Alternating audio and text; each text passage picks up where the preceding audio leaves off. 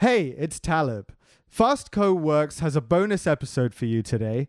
It's part of a custom podcast called Intelligence at Work, a special series about the future of employment produced in partnership with Ceridian. We'll be back next week with another episode of Fast Break. I'm Abigail Bassett, and this is Intelligence at Work, a custom podcast from Fast Co Works and Ceridian. In this series, we'll hear from industry leaders on how technology is disrupting payment structures how companies will return to the office, and about overall financial wellness. On today's episode, Financial Wellness in 2021. Joining me today is Elizabeth Kozak, Managing Director and co head of consumer lending at Marcus by Goldman Sachs. Elizabeth, thanks for being here. Delighted to be here, Abby. Thanks for having me. So, let's talk a little bit about digital banking. I'd like to know why it's at the heart of the shift that we're seeing in the marketplace in terms of how we buy and interact with brands and what we demand in order to maintain or improve our financial wellness in this current environment. So, in my view, banking won't be about what was pre COVID or post COVID, as digital and mobile banking has been on the rise for some time.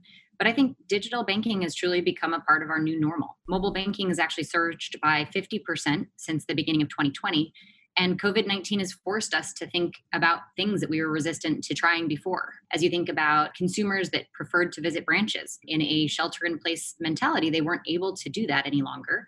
And they recognize that digital banking offers a very personalized customer service experience.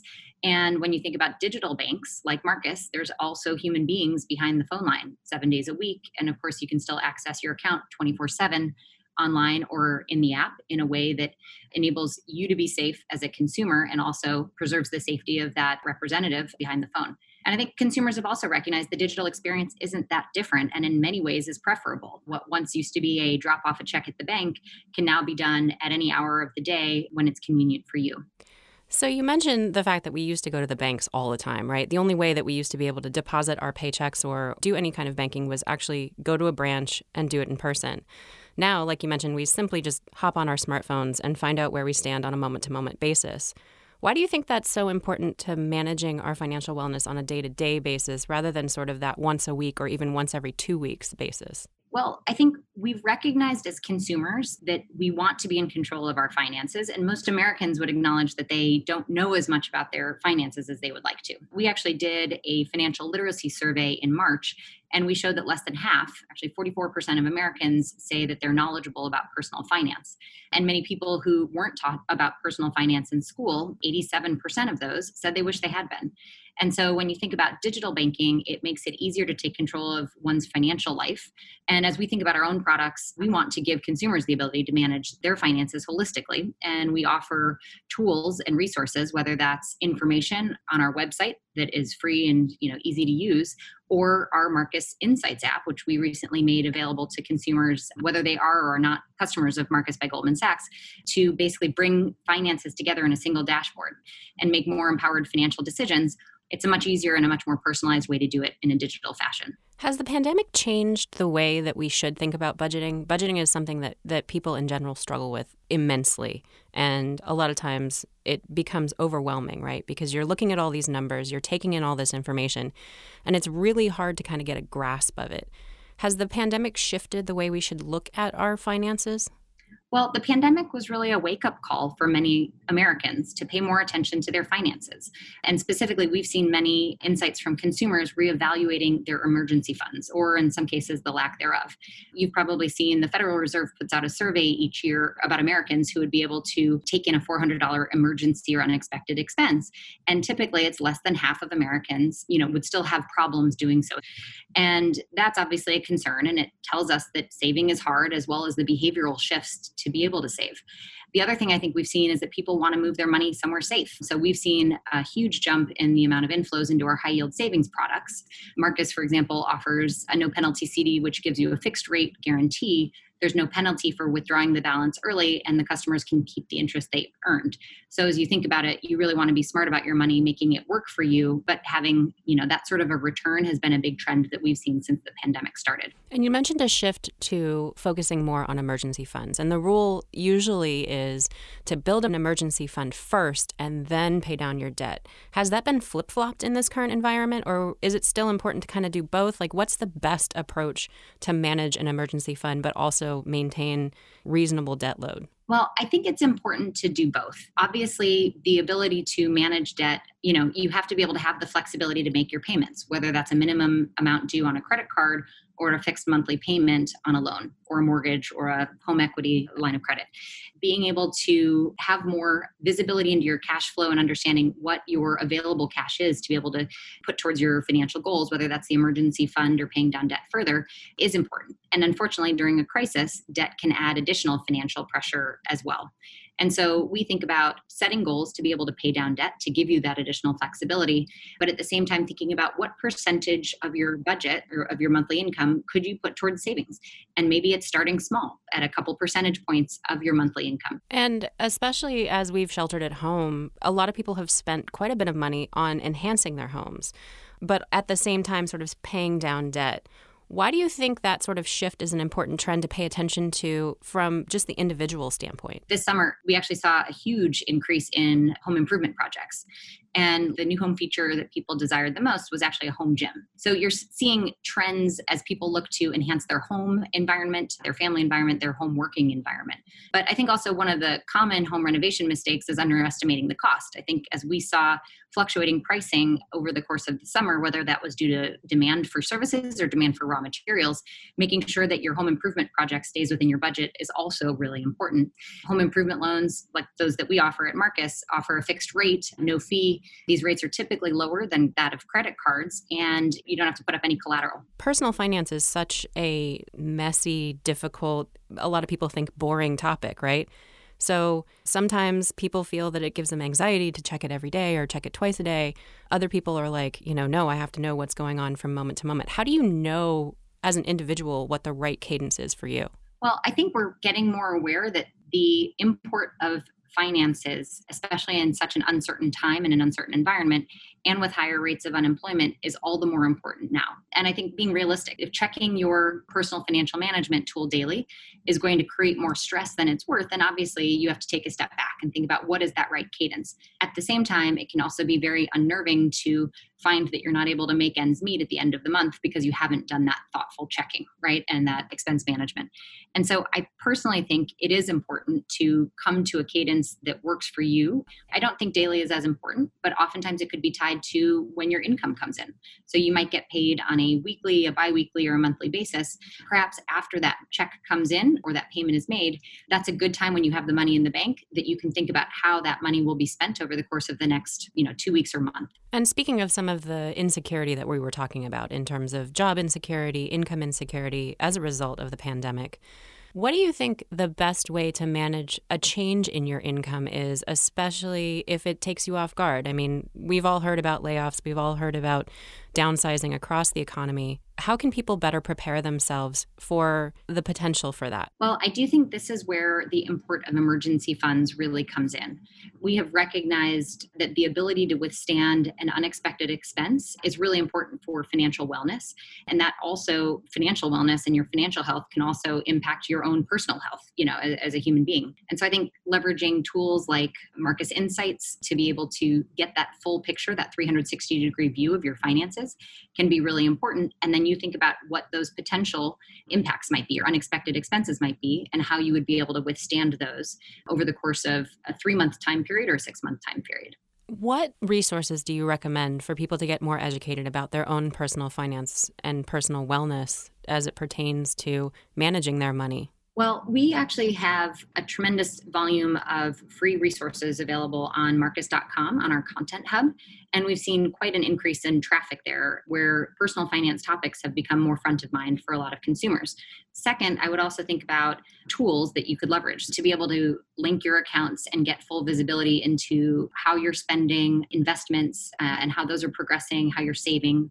We, as the broader Goldman Sachs, have had a number of different webinars and other sorts of events hosting virtual sessions talking about the economy since the early days of the pandemic over 30,000 people have come to these talks. This is unprecedented engagement compared to things that we've seen in the past. So it just takes a little bit of time and planning to commit to learning about them and then using them. Intelligence at Work, a special series within Fast Break, is sponsored by Ceridian, a global technology company that is modernizing HR and payroll within today's evolving world of work. Ceridian's innovation, Dayforce Wallet, changes the way employees get paid. It's an app that gives employees real time access to their earnings without having to wait until their traditional payday, at no additional cost to employer or employee. This can help employees better manage unexpected expenses, minimize financial stress, and take greater control over their financial well being.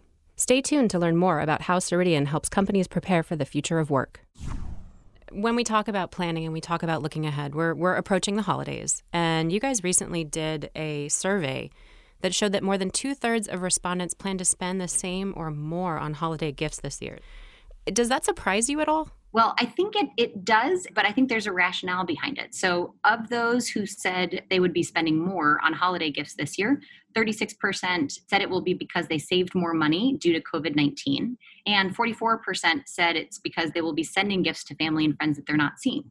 Given the restrictions that we've been seeing on travel, there will be less money spent on traveling to see friends and family, unfortunately, given the current environment.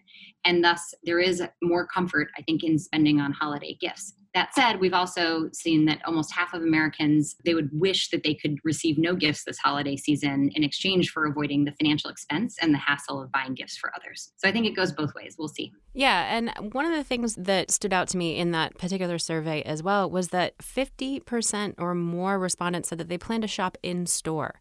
Now, understanding that the pandemic is having impacts in different parts of the country in different ways, some places have seen no cases, while other places have seen continually increasing cases.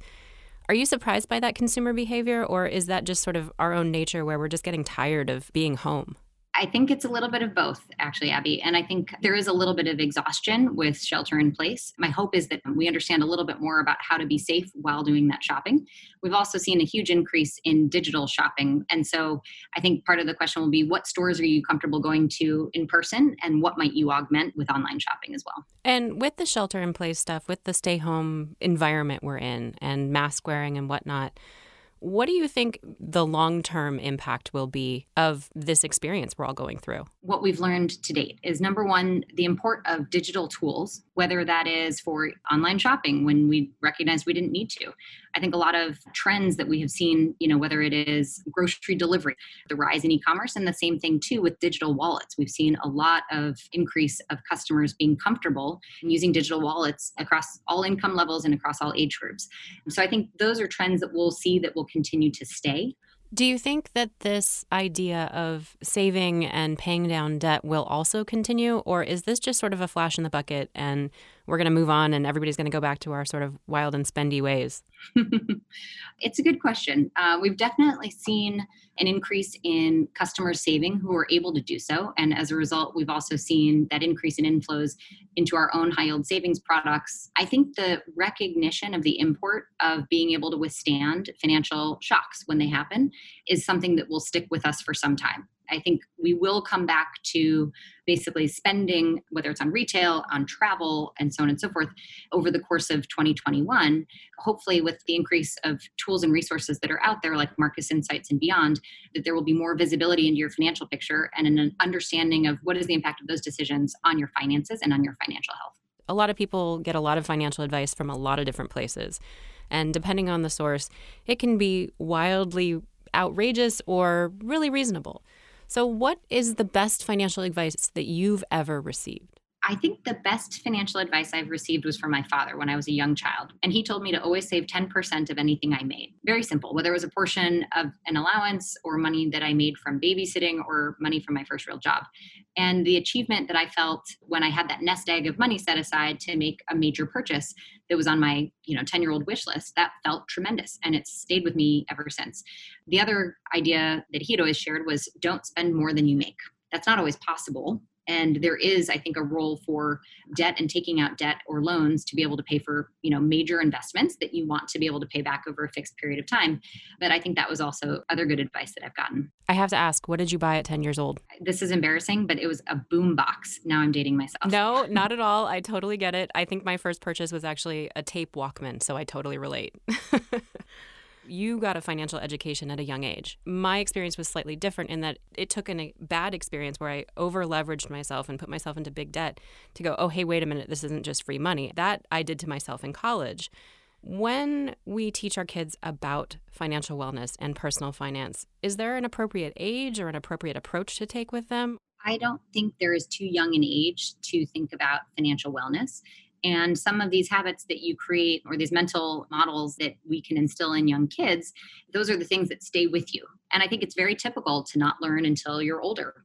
According to a survey that we had done earlier this year, 46% of Americans said that they were taught the most about personal finance by one of their parents. So I think that tells us the role and the import of family in creating financial awareness as well as good financial habits.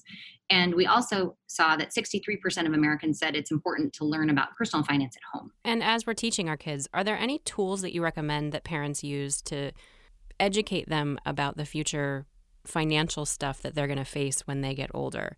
Is it we should probably give them allowances? We should probably open savings accounts? I do think that opening up a savings account for kids, figuring out ways to contribute money towards that. Maybe it's money they receive as a gift for a birthday or for a holiday or a graduation, setting aside a portion of that money and letting them spend part of that money, but save part of that money is a really good tool. Also, giving them the monthly statements to show if you've put it into a high yield savings account or another interest bearing account, seeing how that money grows over time is a really good education.